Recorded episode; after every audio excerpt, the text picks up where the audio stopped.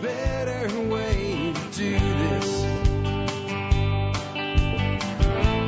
Let me show you. a Hi, folks. This is Jack Spirko with another edition of the Survival Podcast. As always, one man's view of the changing world, the changing times, and the things we can all do to live a better life. If times get tough, or even if they don't. Today is January the 16th, 2020. And this is episode 2582, 2582 of the Survival Podcast. It's Thursday. Time for a listener call show. We haven't done one of these in a while. I've got a lot on the back burner with calls, so I thought we'd get caught up today. Here's what we're going to talk about today. I've got a call that's more on like kind of local CSAs and food clubs and stuff. And I've talked about the upside of this. I'm going to talk about some of the challenges of this and why some people that want to grow food for a living, that think I'm going to grow food for a living and then do this, ought to get on just with trying to do this and maybe let somebody else grow the food, at least at first. Uh, next, what happens to returned items at megastores like Costco? No one's ever asked me that before. Um, I'll give you some, we don't know exactly what happens with everything, but we have a pretty good idea what happens with most things, and I'll, I'll give you some answers on that. Um, Jason from PA calls all the time said he, he got a real Christmas tree this year. What the heck do you do with it once Christmas is over? Um, I talked recently about not getting too wound up about the potential for uh, if you poison rodents on your property, if a dog eats the rodent, that the dog's going to turn around and die. Um, there's a question I never thought I would get. What happens if a snake eats that rodent? And not a wild snake, because ball pythons don't call, call around wild, and I'm going to say don't do it, but we'll talk a little bit about that and a little bit more understanding about what I'm saying and what I'm not saying about using poison on rodents. Um, then I have a question. How do filters like the Versa Blue filter compare to Berkey systems? They sure sell cost less. So what aren't you getting? Uh, and is there a, a less expensive option to a full-on Berkey system to get full-on Berkey performance? We'll talk about a way that people do that I've never really talked about before. Um, a guy asked me, what would I do if they came to get my guns? And not targeting me as an individual. Not like, like they said, Jack, you're nuts and we need to take your guns away. Um, if Texas did some of the things Virginia's talking about doing and actually started going door to door, what would I do? There's a big it depends there, and we'll talk about that. That's a deep subject. And then I got a question on electrically heating soil for your garden to extend seasons using a, a heating cable, which is something I'd never heard of. And I checked into this, and I'll I'll give you some thoughts on actually how to to get the same result a lot more reliably for less money and actually not have to just throw something away every year or two. We'll talk about all that and more in just a minute. Before we do, let's go ahead and hear uh, our quote of the day today. Um, Bernard Baruch said this. Now, I'm not exactly a fan of Bernard Baruch. This is a an economic advisor to people like Woodrow Wilson and FDR. So I'm not exactly a fan of the man or his, his entire body of work. But when people say something that is uh, that is poignant and it is something accurate and something that makes you think, I really don't care where it comes from. I'll quote anybody. And in this case, Bernard Baruch made a quote that I think can help you with determining solutions, sometimes for yourself and sometimes at a much larger level. Uh, with the troubleshooting mentality that we try to teach here, with system design thinking. Yeah, this is what Mr. Baruch said. Millions saw the apple fall, but Newton was the only one who asked why. Now that just on the surface, like wow, that's yeah okay, but I want you to think of it bigger than just solving the problem of uh, developing a theory of gravity. This is a much bigger statement. This is not really about Newton per se or an apple per se. Even if that, I'm not even sure that that story is exactly true. But what I tell you is I've seen many situations where people have come up with very innovative solutions using existing things. And people kind of crap on it, like, well, yeah, anybody could have done that. But they didn't. But they didn't. The person that actually saw the potential of taking this thing and that thing and putting those two things together and causing it to do this other thing that no one else had really done. And sometimes these are innovative solutions that solve very complex problems. And the reality is almost everything we need to get where we want to go already exists. It's all about understanding the ways to assemble it and put it together. Millions saw the apple fall, but Newton was the only one who asked why. Don't just ask why, ask how. Remember, your brain is the most powerful self-learning computer in the known universe. There might be some place where there's a smarter thing, but not that we know of. The most powerful thing in the world as a self-learning computer is the human brain. And we get that computer to go to work not by giving it directives, but by asking it questions. When we make a statement, we shut that computer down. When we ask a question, we fire it up. Ask, why did that apple fall? How does that apple fall? And what does it mean when that apple falls? And how can I use the fact that the apple falls? And the apple here, yes, folks, is a metaphor. Uh, with that, before we get into your calls today, I thought it'd be cool if we just started maybe uh, a couple times a week, you know, Thursdays and Fridays. I don't really do commercials. So uh, maybe it'd be a good idea to just start reminding you of some of the discount vendors that you get discounts from in the MSB because there is so much in the MSB. I think it becomes easy to forget all the cool stuff that I've negotiated discounts for you guys on. Um, short lane gun adapters is one that I brought to you about two years ago, and I think this one is kind of underrated. What these things do is they go into shotguns, and they will let you do things like fire a 22 long rifle out of a 12 gauge shotgun or a 38 special or a 44 magnum or even turn a shotgun into a muzzle loader. They come in all different sizes and lengths. Uh, some are smoothbore, some are rifled. You can even turn a 12 gauge into a 17 HMR. And the damn things are fairly freaking accurate too. How about 12 gauge to 45 Colt? There's just so many things that you can do. I know Dave Canterbury's a big fan of these. He works with this company too. And uh, I secured you guys a great discount.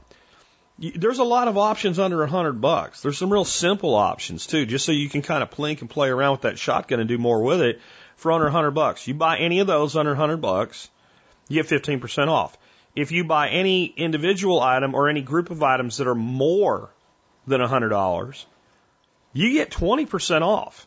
So if you were going to buy, let's say, um, here I'm looking right now at the 12 gauge to uh, 45 Colt, and that costs 99 bucks. Let's let's not do that one because that's only 15 percent. That would save you 15 dollars. Um, let's say you got yourself uh, two of the long, eight inch long rifled adapters for a 100 bucks a piece. Okay, 20 percent that's 40 dollars. An MSB membership's 50 bucks.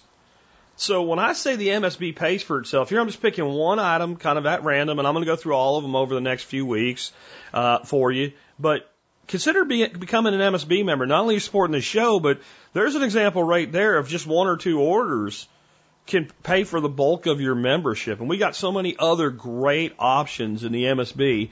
Uh, you can go to survivalpodcast.com and click on members to sign up and to learn more about the discounts that we give you. All right, with that, let's go ahead and get into your first call of the day. This one on kind of local CSAs, food clubs, etc. Hey, Jack. This is Zach from North Carolina. Had some feedback for you regarding your recent show about uh, food membership co-ops, uh, community support agriculture, something along those lines. We were talking about business models. Uh, here in North Carolina, we have a company called the Produce Box that my wife and I patronize. Um, it's actually somewhat similar to what you were describing. If you go to theproducebox.com, uh, you can uh, see what I'm talking about. But we're able to select every week from a selection of boxes that have different vegetables, different fruits in them, and uh, we pick the box that works best for our family. And uh, for upcharge, you can change out the items that are in it. Um, but usually the variety that they have is, is sufficient for what we're looking for. Fresh kale, tomatoes, etc. They try to source things locally, but in the case of like a banana, obviously you're not going to get a banana in the Carolinas in December. So they uh, are sourcing from uh, produce suppliers as well, and they tell you where the food comes from. We've gotten kale from here in North Carolina. Uh, we've gotten tomatoes when they're in season, etc. Um, and it works out really well for our family. Just wanted to throw that out there and uh, also give you a website, theproducebox.com. Um, and I believe you can actually pull up a sample menu just to see what I'm talking about. Um, but I, I do hope to see stuff like this in other areas in the future because this has been awesome be able to get fresh produce and also then artisan items, which I know they're able to make pretty decent money on and mark up. Um, but it's been really good for our family. I will talk to you later. Thank you for the show and Happy New Year. Bye. So that's that's more of like a buyer's club than a CSA. A CSA would be you have a farmer and he sells memberships in in his farm. And let's say it was a greenhouse farmer that could farm year round and make it a little bit more palatable to people. And what that would mean is this week there is X amount of whatever. And, it, and if we sold 40 memberships, then we make up 40 boxes. And it could be biweekly, monthly. It all depends on what we're growing, where we're at, et cetera. And you get that box, and that's what you get. And if the farmer has a really bad week or a really bad month or a really bad spring, you don't get a lot. That's a traditional CSA. Then there are kind of direct sales club models that are all really from like one or two farms working together. And then there's a true buyers club. And a lot of times these things get labeled co-ops, they get labeled, labeled CSAs or whatever, but what they really are is just a, a, a, a you know, a, a buyer's club. Because you know, obviously, if you're selling bananas, it like you said, if you're in the Carolinas, it's not being locally produced, and that's okay. There's nothing wrong with that. And that actually, the reason I want to bring this on is it actually addresses one of the big problems that a lot of these models have, and that's that people, number one, want choice. And I'll tell you where you can see that is in the clothing department, especially the women's clothing department, but men as well, in any major department store. If you go look at the clothing, and, and especially, like I said, women's clothing, you'll realize that more than half of what's in there, literally no one's ever going to buy. And the store knows no one's ever going to buy it. The people that made that clothes know no, no one's ever going to buy it. They might sell a few here and there, but overall, there, there, there is no plan to move that merchandise. That additional fluff is there to sell the other half of the merchandise that somebody might actually buy. Because if you only put half of what they put in there in there, and it was all the stuff that people might actually buy, people would walk in and say there's nothing to pick from. That's how the human mind works. The human mind likes to pick. It likes the, the illusion of choice, even if the choice is false. The, the, the, the, when you go to a grocery with a really great produce section 90% of the people would tell you, I love this store because look at the produce section. They have pretty color peppers and all this exotic, like a Whole Foods or a Central Market or something. But that person goes there and buys the same five or six things every week. A buyer's club allows that person to buy the things they really want and not be stuck this week with a bunch of watercress because that's what Jack grew. But there are more and more people that are more open to this and, they, and they're starting to see this wow, I got a, a thing of watercress in a, and it's in a, it's in water. Why is it in water? Because it'll die and look like crap in a day if we don't do that for you. So it's living now, and you have a week to use it. And uh, if you bring the container back, we'll rinse it out and reuse it again next time we have watercress. And they're like, well, I'm going to go home and find out what to do with watercress. And some of these places where people go pick their food up, they're starting to build community, and you see it in some of the, the videos I've watched where the, the, the, customers are actually forming a community inside their own customer network and they're standing around when they're picking their stuff up and they're hanging out kind of before they leave, sharing ideas and recipes and what to do. And that's awesome. But this is a very tiny niche right now. And I think that if you care about local food and you want to help local food producers and you want to make a living doing it, the model that's better than growing food is selling food because it's the thing that people struggle with the most, and it takes a hustle to make this happen. But there is plenty available. There's plenty of supply. There's plenty of supply, and if you can develop a channel and you really want to become a producer, when you get that channel developed, now you can look at it and say, what would this channel really like that I can produce? And then you can produce as much as your channel can handle. Because if farming was as easy as you grow this thing and you put it out the door, anybody could do it. And again, we're not talking about corn and beans and, and, and, and stuff like and wheat. Because that's how corn, bean, and wheat works. It also does, it's the, it doesn't pay shit. It doesn't pay shit without subsidies. It is comp- it wouldn't be a farm in America doing it on anything from 100 to 100,000 acres that wouldn't be bankrupt in a year the way that it's being done. It is only subsidies that make it not even profitable, survivable. But that's how that kind of farming works. When you're done for the year and you've got 800 bazillion pounds of soy, it just goes out the door and down the road somewhere and you get paid for it. Lettuce and basil and chickens and all those other things at that high quality level don't work that way. Growing food is easy compared to ensuring that it's sold in a timely manner. But it is the person that can go full time even part time, full time, if you want to look at that as a thing, and say, my job is going to be to find 50 people that want to buy at least $50 worth of food a week. Now, I don't think that's that hard because when you go to a grocery store, there's a couple hundred people in there and all of them are spending more than $50. But 50 people, $50 a week like clockwork, if you're only making 30%, $750 a week in your pocket profit. And that's the 30% profit, including what it costs you to drive or whatever else you got to do to get it done. But that also, doesn't that actually put perspective on how hard it is to make it as a small farmer selling locally? 50 people, $50 a week, 2500 bucks. Even if they're coming to pick it up from your farm. You know, how many things can you do that are less work and make more money? This is why this is difficult. And it's why that we need to be innovative. It's why we need to think differently. It's why we need to ask, oh, why did that apple fall? How did that apple fall? And what does it mean when the apple falls that way? And how can I use these things to my advantage? This is not as easy as people make it sound, but it absolutely can be done. I leave, I leave you with that to think about how you might manipulate things to make it work for you if that's what you want to do, or how you might empower others to do it if you want to be a customer of something like this. Because if somebody came to my door right now and, and laid it out for me and I could get stuff that I'm not growing myself that I'm going to use, I'd be one of those 50 customers. Well, let's take another one. This one on uh, return, returning items. This is a question I've never had before. Hi, Jack. That's something I don't dare say at the airport, but would love to say to you. Uh, I have a question. What happens to all those items that I return to Costco and other big box stores? I love Costco, especially its easy return policy. I find myself often buying things just to try them out and often returning them but they're not quite a good fit or up to expectations. But what happens to those items I return?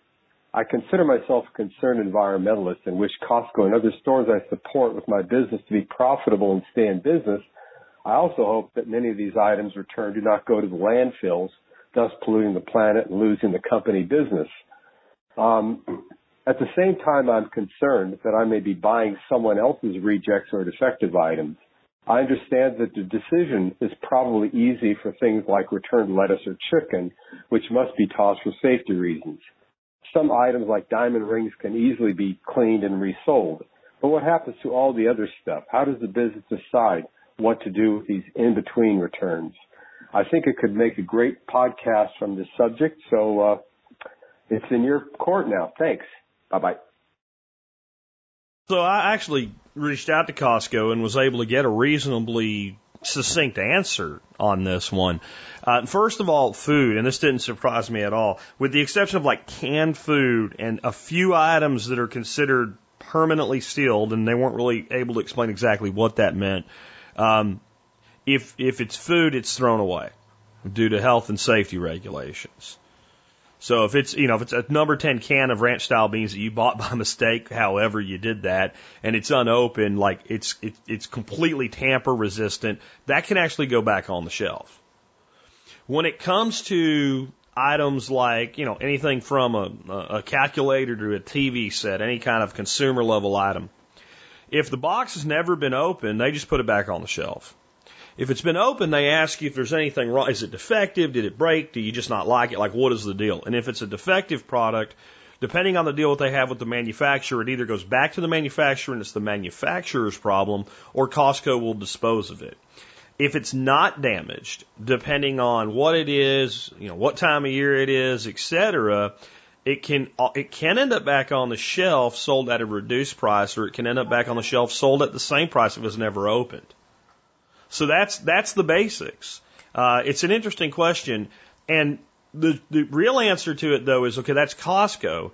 that different companies have different policies. Amazon takes a lot of the stuff that comes back, they, they, they just take random mixed up pallets of returned items and they sell the whole pallet to secondary resellers, some of whom unpack it all, look at it all, examine it all, list it on Amazon as a used item and sell it on Amazon.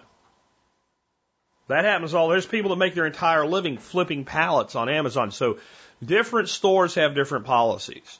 But the one thing that's uniform from everybody I've ever talked to is food. And you can't even get a hold of food to compost or feed to chickens legally. There are supermarkets that say, you know, dude, look, every Wednesday at four o'clock, produce manager throws everything we got to get rid of in the dumpster in the back. And don't nobody really pay attention to what's going on back there. But if, if anybody asks, I didn't tell you that. But legally, they can't give you food that they throw away, even if it's going to be used for composting or, or, or livestock feed, which I find to be just reprehensible. We're sending quality nutrient to a landfill. And it's it's it's disgraceful, and to me, it's a bigger problem than you know, kind of the uh, the consumer good, because the consumer good is is either usable and it's going to be sold to somebody to use it, or it's so defective it needs to be disposed of because it's broken or something. Now, uh, the other side of that is there's a lot of stuff that's being manufactured today that's purely junk to uh, to feed our insatiable uh, quest for more things to fill the empty hole in our in our souls that we think we can fill with stuff. But most things, you know, that people actually spend good money on or have some function, somebody else will want it. And there are secondary markets that a lot of stuff goes to. So it's usually only completely disposed of when it's in some way defective, which is well what you would expect to happen to defective things. Um, next up, I got a question here on uh, Christmas trees. Hi, Jack. Jason from PA here. This year I moved into a new home, had a beautiful foyer, and then the first time in five years I had a nice full-size live Christmas tree. Uh, beautiful, wonderful, cherished moment with my kids. So in about a week, that tree is going to be de-ornamented and tossed out. Is there anything I can do with that to benefit my gardening, my backyard, to make it, you know, more nutrient ready, accessible, you know, just thought I'd ask and see what I could do besides just putting out my Christmas tree in front of the house like all the neighbors. So, this is the thing about Christmas trees that makes them difficult to deal with if you don't have a chipper shredder. They're really bulky and bushy and they're 90%, if we was cutting trees for wood, what you would refer to as, as slash. We have bolewood and slash and, and bolewood is the stuff that we really like for our firewood. We cut a great big long tall tree, we cut all of the branches off of it, and then we buck that main branch, that main trunk of the tree into wood that's either small enough to just burn as it is or big enough to be split one or multiple times. That's your bolewood. And then all that other crap is slash, and it's generally a pain in the ass. And there might be some big limbs on some bigger trees that we can, you know, limb those off and, and, and, and buck those into, you know, reasonable sized piece of firewood. But there's a whole bunch of leftover that really just is a pain in the ass. It's bushy. Nobody that cuts trees for firewood likes it. Uh, and then it's either pushed together, let dry out, and it's either burned or it's spread out or it's put through a chipper shredder, uh, or in some cases it's used to build, you know, habitat for rabbits and things like that, depending on where you're at. But the problem with it is it can be a pretty big fire hazard when you do, when you know, you make brush piles out of it and things like that. If you're doing that, you need to be thinking about, well, what's around that brush pile? How big is that brush pile? How far does that thing go, etc. The way we get things to break down and improve soil is we get them at least partially in contact with the soil.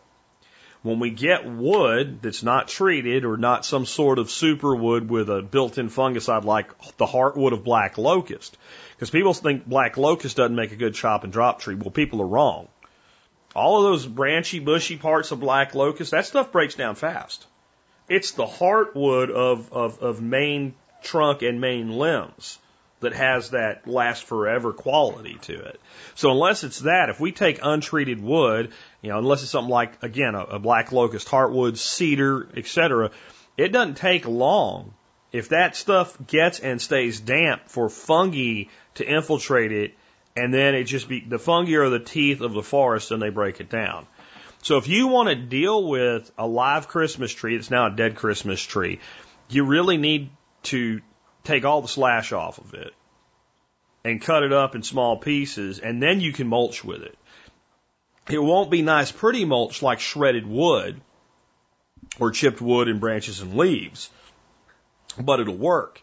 The problem with most species of trees that we use for Christmas trees is they have a lot of sap, just like Chevy Chase said in the old movie from the 80s. Lots of sap, a lot of sap, and they dry out really quick, and that's why they're fire hazards if you don't take care of them properly uh, in your home. And when they go up, they go up hard. Well, just because it went outside doesn't mean that that changes. And if you've ever taken a well dried out Christmas tree and set it on fire, you know what I'm talking about. It burns hot and fast, and there's a lot of lot that it can do to then spread to other places. If we have a controlled area, burning it and using the ash for potash is is valid because wood ash is a great fertilizer. So we either cut it up or we burn it. Now, I've seen some pretty cool things. One thing I saw on Facebook this year, there's a dude, he does kind of a cut it all up thing and, and, and put it out and use it for, for the soil improvement. But he takes the trunk and he takes a few slices with his chainsaw off the big main trunk and then they make ornaments out of the tree.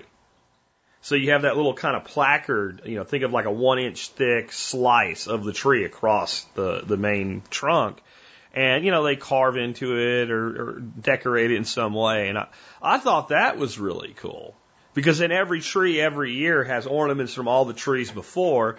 And if I was somebody with kids and I started that tradition, I would make at least one for me and one for each of my children and maybe two or three more if you made them all the same even because one day you're going to have grandchildren.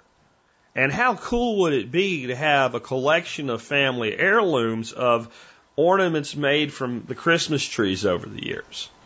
But if you want it for soil improvement, it's got to make ground contact and we got to get it into lots of small pieces. Um, now, here in Texas, some of the cities, like where I used to live in Arlington, they had programs where you bring your tree in. They had like th- you know three weeks after Christmas, every weekend this place was open. And you take your tree there and you just throw it in a pile and they'll take care of it. And that helps get rid of them. And they're not out on the side of the road, you know, trying to get the garbage people to do whatever. And what they did, they had a big old industrial chipper shredder and city employees whipped them in there. And on the other side where the chips came out, any resident of the city could go there with any proof that they lived there, like their driver's license with their address was sufficient. And they would just load a full pickup, and I mean they would load it like to, like if they put any more on, you'd be a hazard going down the road, and give you a free um, a free truckload of mulch. And if they got toward the end of it, and they still had more left, you could come back and get it. And then there was a fee you could pay if you wanted not to wait. If you wanted two loads, your second load would cost you some money. Um, and they they used it whatever was left after that the city used it in any of their landscaping. So I think that's something that, you know, depending on the size of the area you live in at a city or county level could be fairly easily organized because there are very few, you know, large cities or counties of significant population where they don't have the equipment to do this. And if they don't have the equipment to do this, what they have are contractors who do work all the time anyway that have that equipment that they could make an arrangement with to do this. So uh, I will say one thing. You look at a Christmas tree, that's pretty big. You mulch a tree, and you see why people mulch trees. One Christmas tree doesn't make but a couple buckets if you're lucky full of mulch. One of the things people think about is buying a chipper shredder, and I think we talked about this recently. You gotta you gotta put a lot of stuff through a chipper shredder, a consumer level one especially, to get enough mulch for that thing to pay for itself, plus the gas, plus the maintenance that that you get out of it. If you're constantly pruning or something like that, uh, you can set something. Especially, I mean, if here's what it would take for me to put my money into buying one. Number one, I'm not going to buy the six hundred dollar one, the entry level one. I'm going to have to go up to like a thousand bucks, kind of the next tier, to have one good enough to be worth having. So if you're in a grand. I'm going to need an area that's like, you know, a covered area where it can pretty much stay outside. And I'm going to have to be feeding something into it at least every other week on a significant level, or it's not worth having. You're better off renting one from Home Depot or Lowe's, the smaller ones that you can rent. Uh, that's my thoughts on that anyway. Let's go ahead and take another one. This one on uh, rat poison and reptiles. I, another couple questions this week that I just never saw myself ever answering on the air. Hey Jack, Aaron from Brooklyn, New York here. Question. You previously mentioned that having a cat or dog eat a mouse that had some poison in it wouldn't really kill it because the dosage wouldn't be high enough. Is the same true for for snakes, specifically a ball python? Thank you so much and have a great day. So before I answer the question, let's kind of remind people where we're at with this so that I am understood in what I'm saying. I had a real issue with rats, even with my cats doing all that they could uh, here on the property, causing problems in certain areas. And eventually I resorted to using old cobbler's poison, rat poison, which I hate using any poison or toxin, but I hate rats eating all my food, uh, climbing into my attic, tearing up my electrical shit, uh, tearing the insulation out of my barns, etc. more. And I had this this hang up that so many people do. If I do this and my dog eats a rat, my dog's to die. And so when I started looking into I talked to exterminators and I talked to veterinarians and I talked to manufacturers of these toxins. And most of them aren't heparin, but it's the closest thing that you know that you can compare it to is, is, is heparin. And basically you're giving the rodent what amounts to an overdose of a blood thinner. So they're bleeding out internally. And th- anything that's going to do that has a, a tolerance level.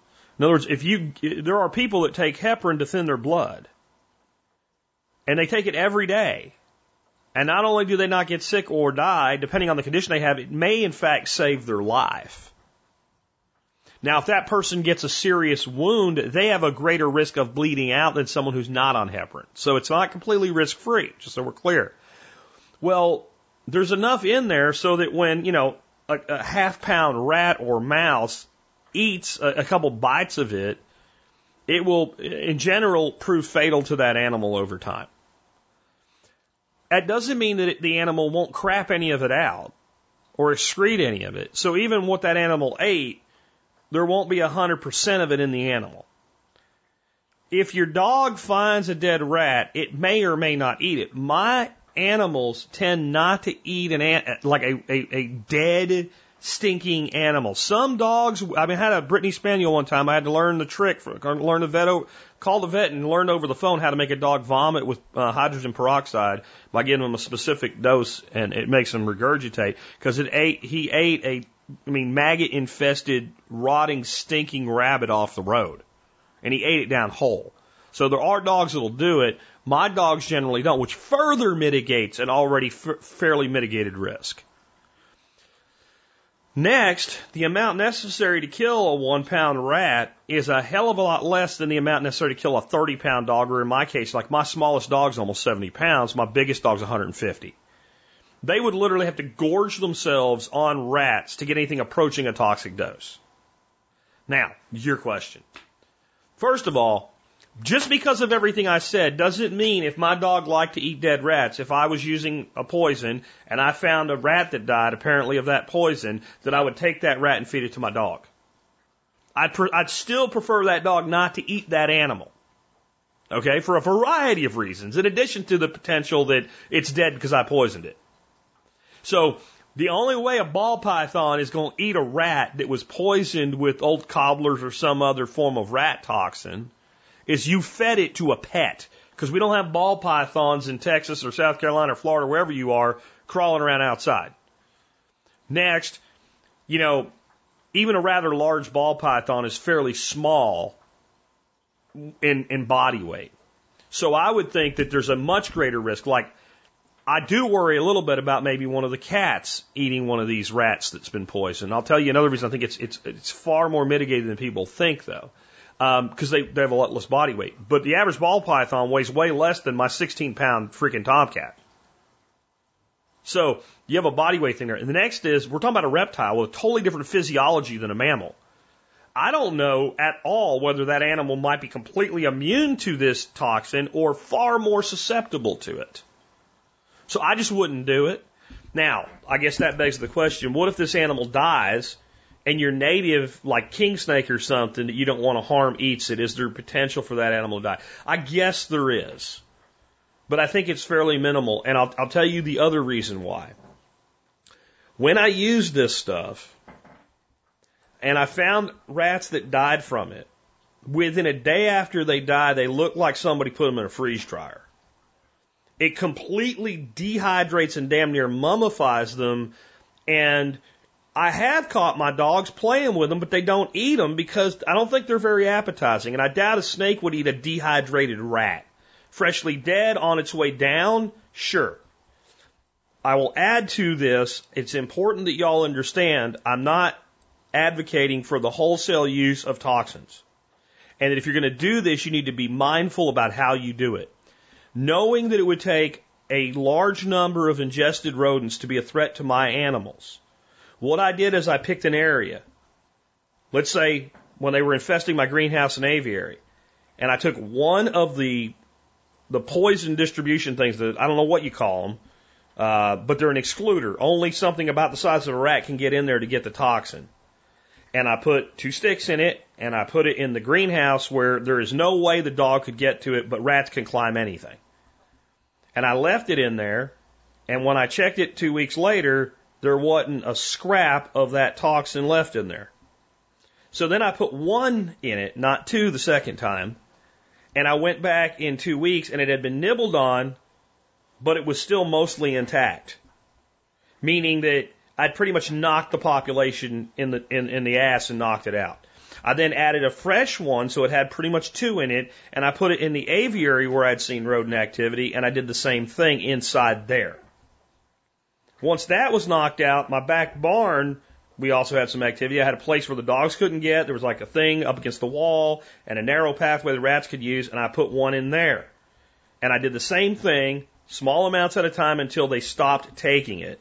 And then I got rid of them in my, my duck coop. And we don't really have a problem with them anymore. And if I see activity or I hear activity where that activity is taking place, I'll take that approach. I didn't put 20 of them out full scale all the time, everywhere, nonstop.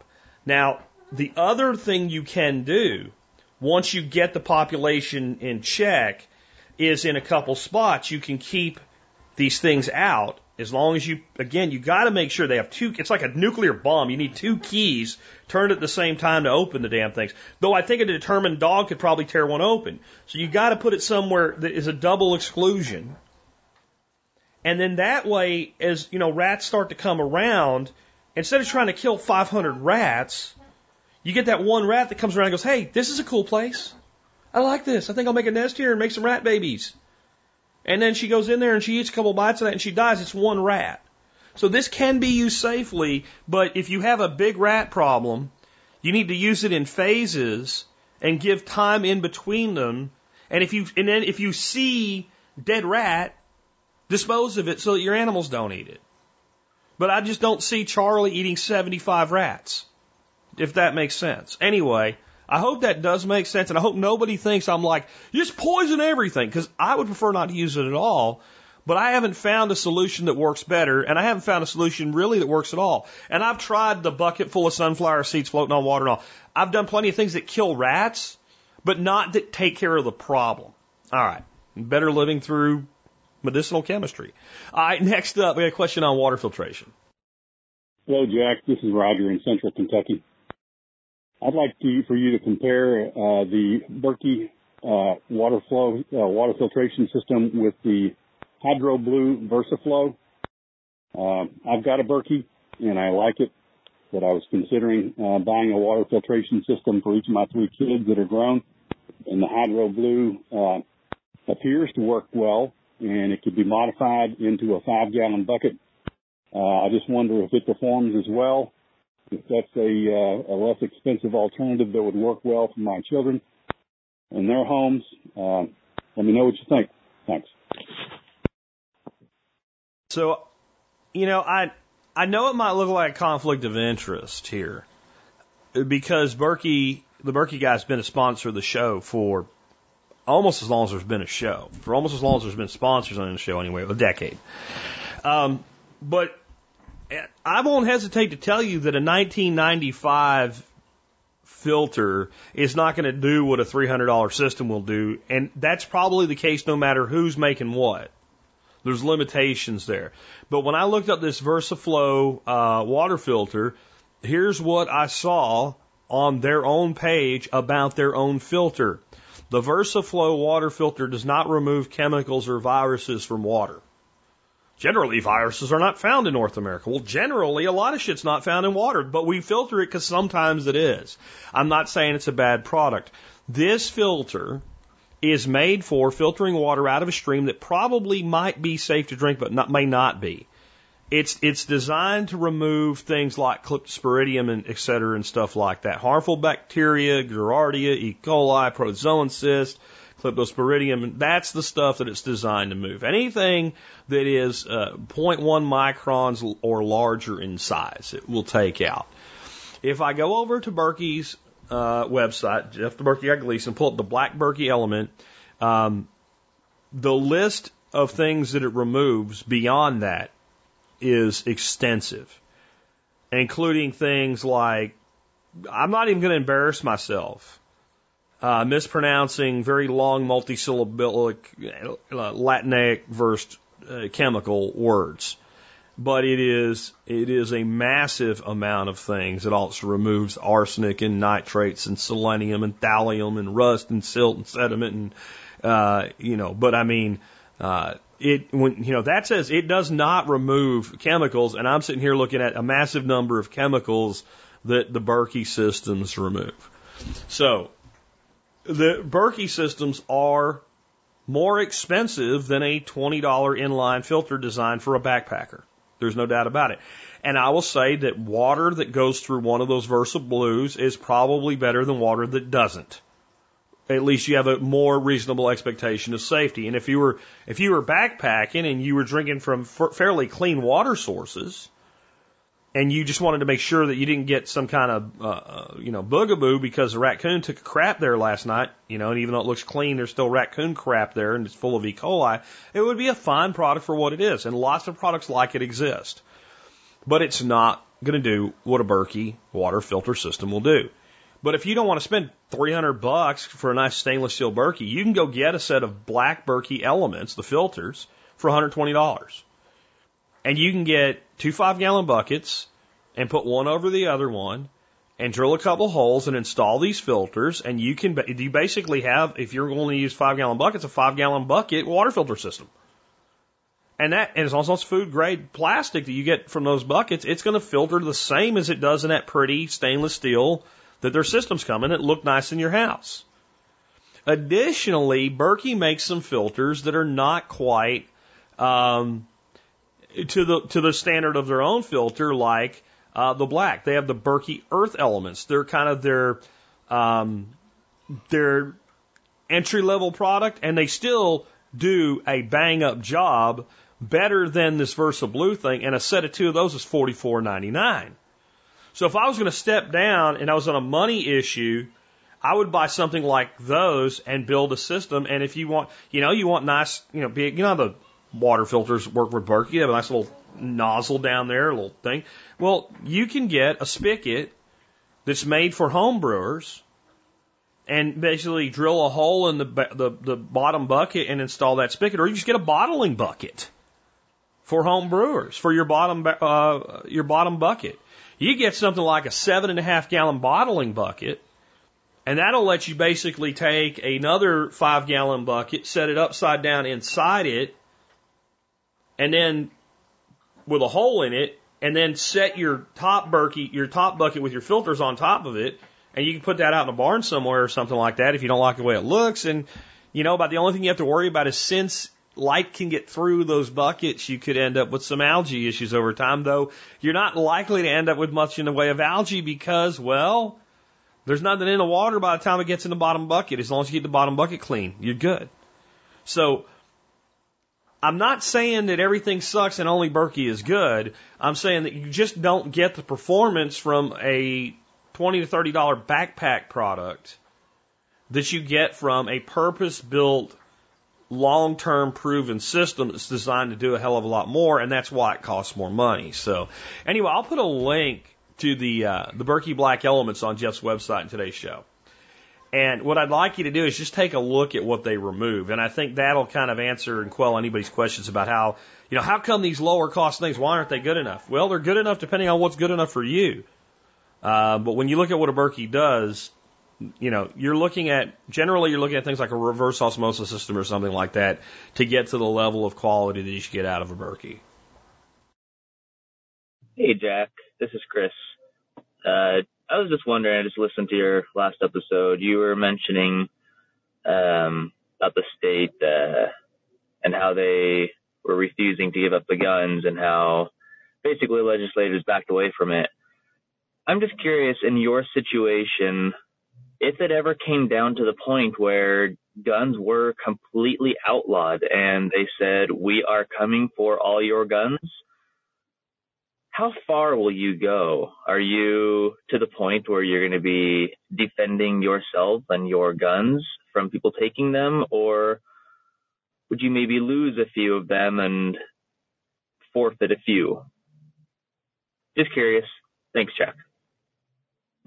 Uh, to be clear, before I even answer this, I did not say that the politicians in Virginia backed down because of resistance. I said it was giving them pause and concern.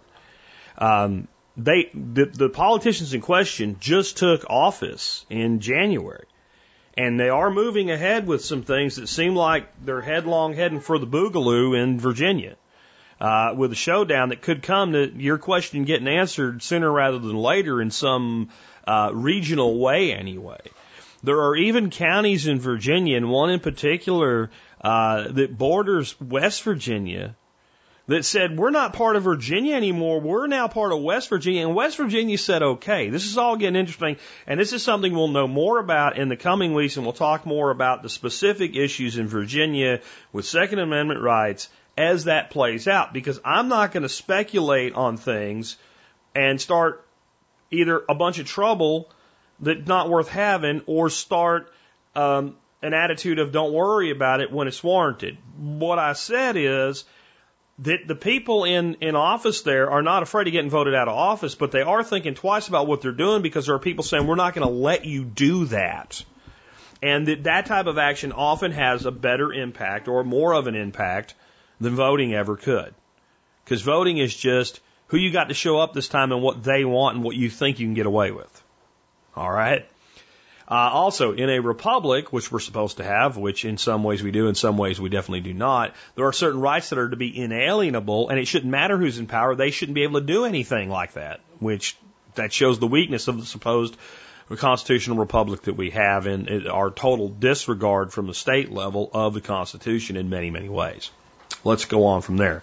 Because the horror question is, if there were men coming to my house to take my guns away, would I start shooting at them or would I just give them my guns or would I say all my guns are missing? I don't know what you're talking about. Or would I have like a small amount of guns? Well, first of all, if I have any kind of strategic thing that I would do, I'm damn sure not going to be on the air saying exactly what it is. So we'll leave that there. But the other side of it is it depends. I am a big believer in the art of war.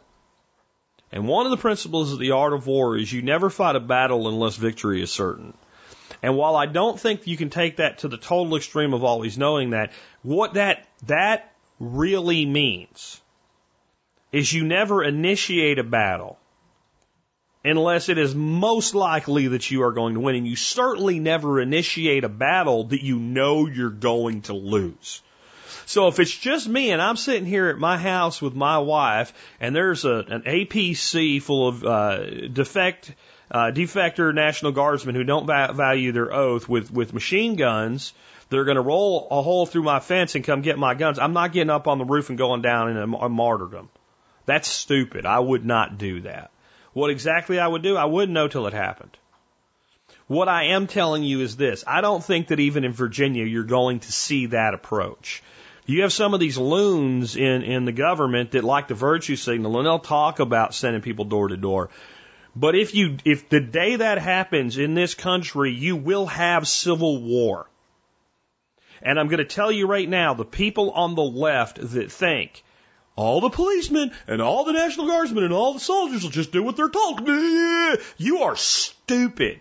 There is a shitload of those men and women who will either just not participate and opt out or will walk right over to the other side, turn 180 degrees, and point their guns back at the state that they used to serve. I know those people exist. I've spoken to them, and there's more than you think there are. But I'll tell you who is equally delusional and stupid to the leftists that think that. You morons on the right that think, well, hell, none of them will ever do it. They won't fire on America. Say, hell, I'll be on our side. You're a dumbass. There are a shitload of people that serve this country in the form of military and law enforcement that will do whatever the hell they're told like a bunch of dumbasses and do not value their oath and don't even know what their oath means. There are both. In fact, there's three. There are the people that will actively participate in trying to disarm the American citizens.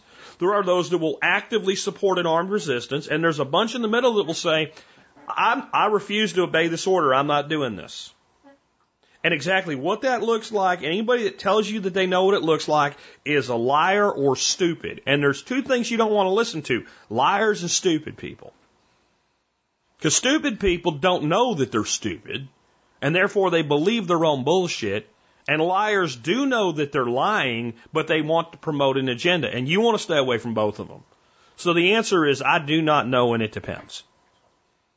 And there are so many variables as to what it depends on.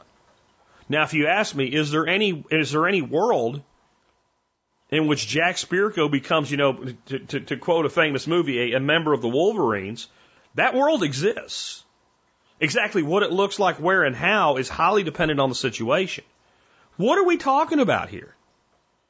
I mean, the, the, the, the, the grounds that I can stand on is a former soldier and a citizen of this country, even as an anarchist, as a citizen of this country is that the government should at least obey its own rules.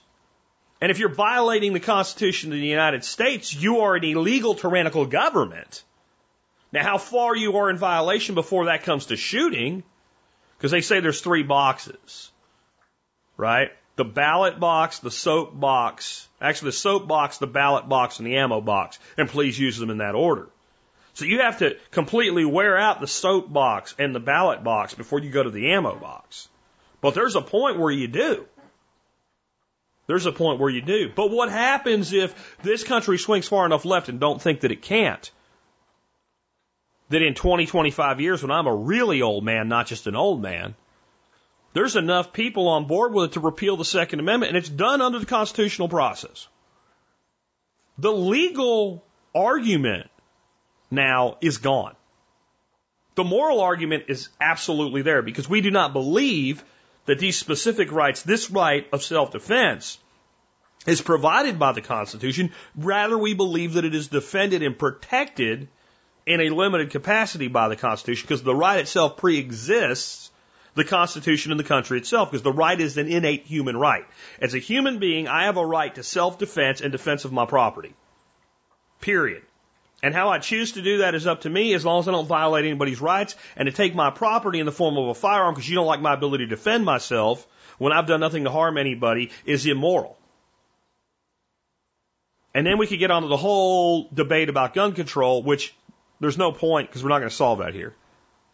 Because there's people that really think by taking away guns from law abiding citizens, you're going to make other people safer. That's just stupid. But it's not actually germane to the question being asked. So if anybody has any illusions that I'll be up on my roof going down like the Wolverine at the end of the first original Red Dawn, like a moron, standing there firing the hip at a Hind helicopter that's going to blow me away, I'm not foolish. But if you wonder whether or not there is a point where if I feel my safety and the safety of my family is, is inherently at risk, and where I feel that there is, if we actually end up in a civil war, if I'll take a side, the answer is yeah, I will assuming that either side, depending on which sides you end up with, is worthy. Because a lot of times in a civil war, both sides are not good. That's something else we need to understand. The good news for the foreseeable future, I don't see this happening. I don't see this happening, not at a national scale. No way. Anyway, let's take another one. I think we got one more and then we're done. Hey, Jack, this is Dean uh, from Kansas. and I'm uh, thinking of putting in a heating cable into a raised bed that's supposed to raise the soil to about 70 degrees. I was uh, just hoping to extend the season for my garden, and I was wondering if you had any experience with this, or if you could recommend it, or is this just a complete waste of time? I appreciate any advice. Thank you very much. Bye. Okay, well, I'd never heard of such a thing before, and this kind of fits with our quote of the day about, you know, taking something that exists and changing it or putting it with something else and making it do something else and finding a solution. So my first thought is I bet what these things are are the cables that you attach to pipes. And they're designed then to keep that pipe from freezing up. Now, the thing about those cables that we put on pipes is they don't heat the pipe up to like 75 degrees. Um, they usually have an on off, kind of along the lines of what Thermocube does, of 35 on, 45 off. And what they actually, you know, they, they, we don't wrap a pipe in them. They actually usually put them on one, you know, kind of one straight line on a pipe, and then we wrap that pipe. And what that does is it not only heats the water, but it causes the water to kind of circulate in the pipe. And moving water obviously is harder to freeze than stationary water. So a combination of attaching that thing, wrapping the pipe keeps the pipe from bursting. That's that's what they're for. I can't say 100% that these things, because I looked them up, you know, garden soil warming cable on Amazon. Boom, there it is. Sure looks like one. But they don't get warm enough that this should happen. They don't even kick on until it's colder than, you see what I'm saying? So my guess is somebody looked at that and said, hey, I know what I could do with that. I could, I could fiddle with it and change the on off temperature so that maybe it comes on at like 70 degrees and goes off at like 80 degrees. And that way I could help warm soil to 70 ish degrees from looking at reviews on them and reading about them, they, and if I do a big doctor freaking evil air quote, they work. It works. It works, right? Okay, it works. Um, some of the reviews I read were things like I bought four of them, they, they worked, and it, by the second season, two of them didn't work anymore. They don't last. And if they are what I think they are, and I'm not sure they are, but if they are what I think they are, it makes sense because they were never designed to work at that range. Now, maybe there's some other thing that they're actually made for, that they are designed to work at that range, and they should keep working. And I didn't check a hundred different brands, but the couple I checked all had significant numbers of people saying after a season or two, the majority of these things stopped working. Now, let's talk about the other side. You didn't say you wanted to get your seedlings off to a fast start. You said you wanted to extend your season. These are not going to do that. Warming soil is to get plants to grow more rapidly and get seeds to germinate more quickly or get seeds to germinate when otherwise the soil temperature would be too cool. That's what it'll do for you.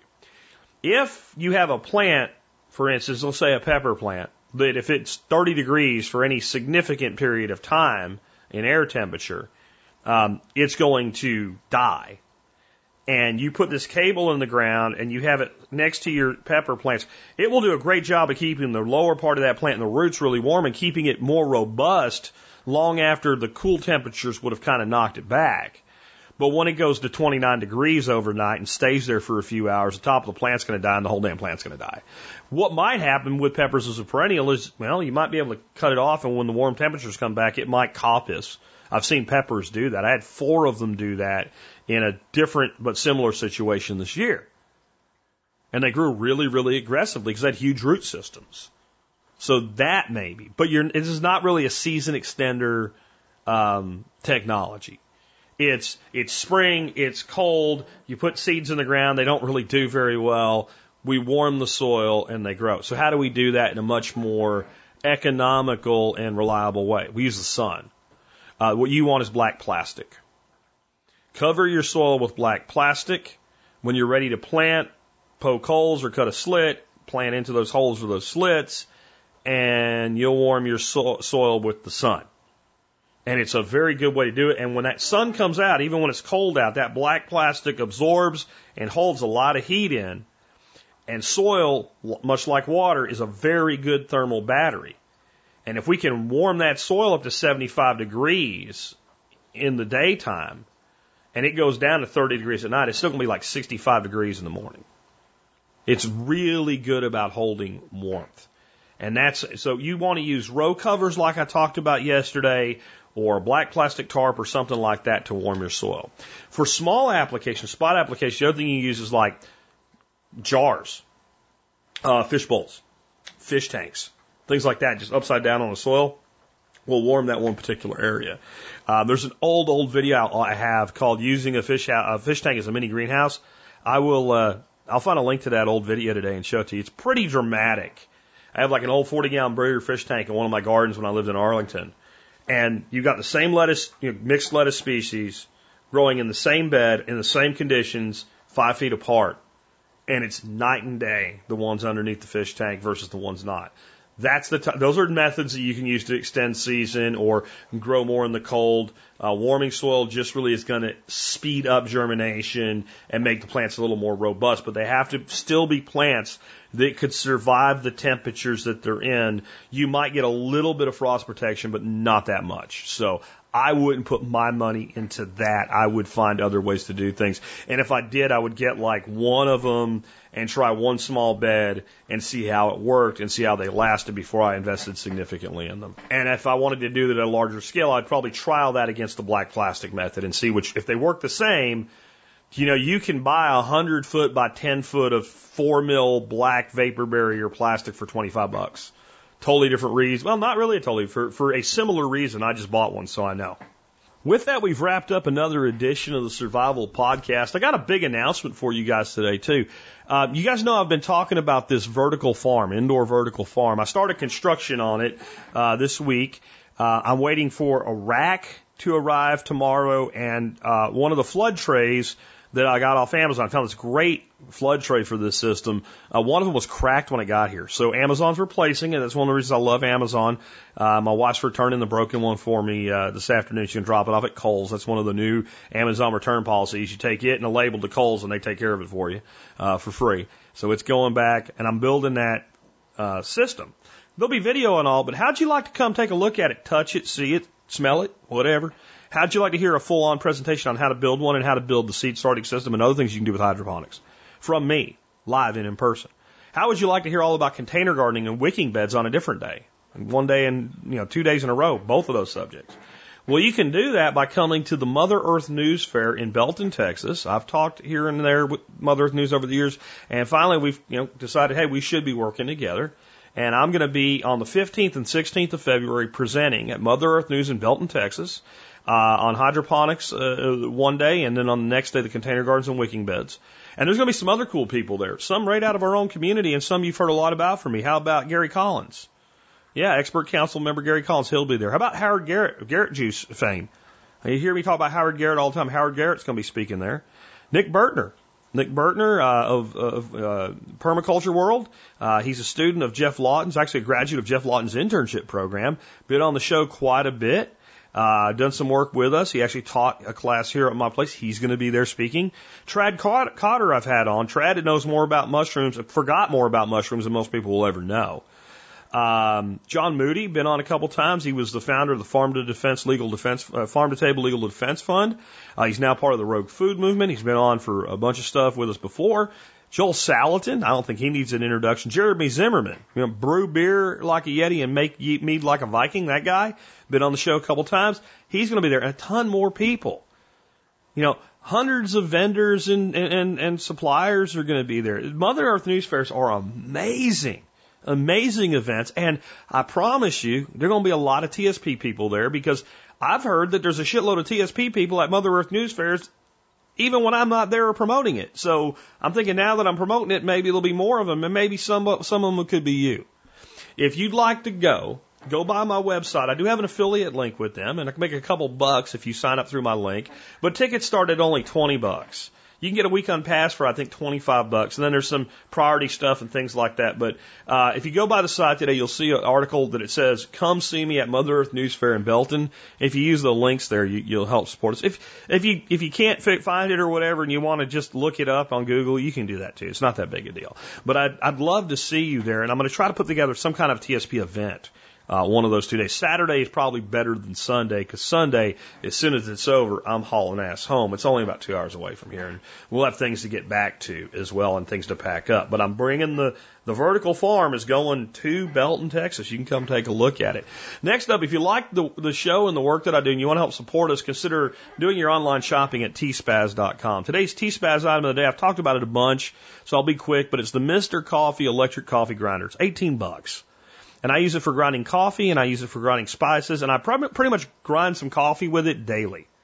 I mean, daily I'm grinding it. And a lot of times I'm grinding herbs and spices. And in fact, I give away one of my go-to rub recipes in the write-up today.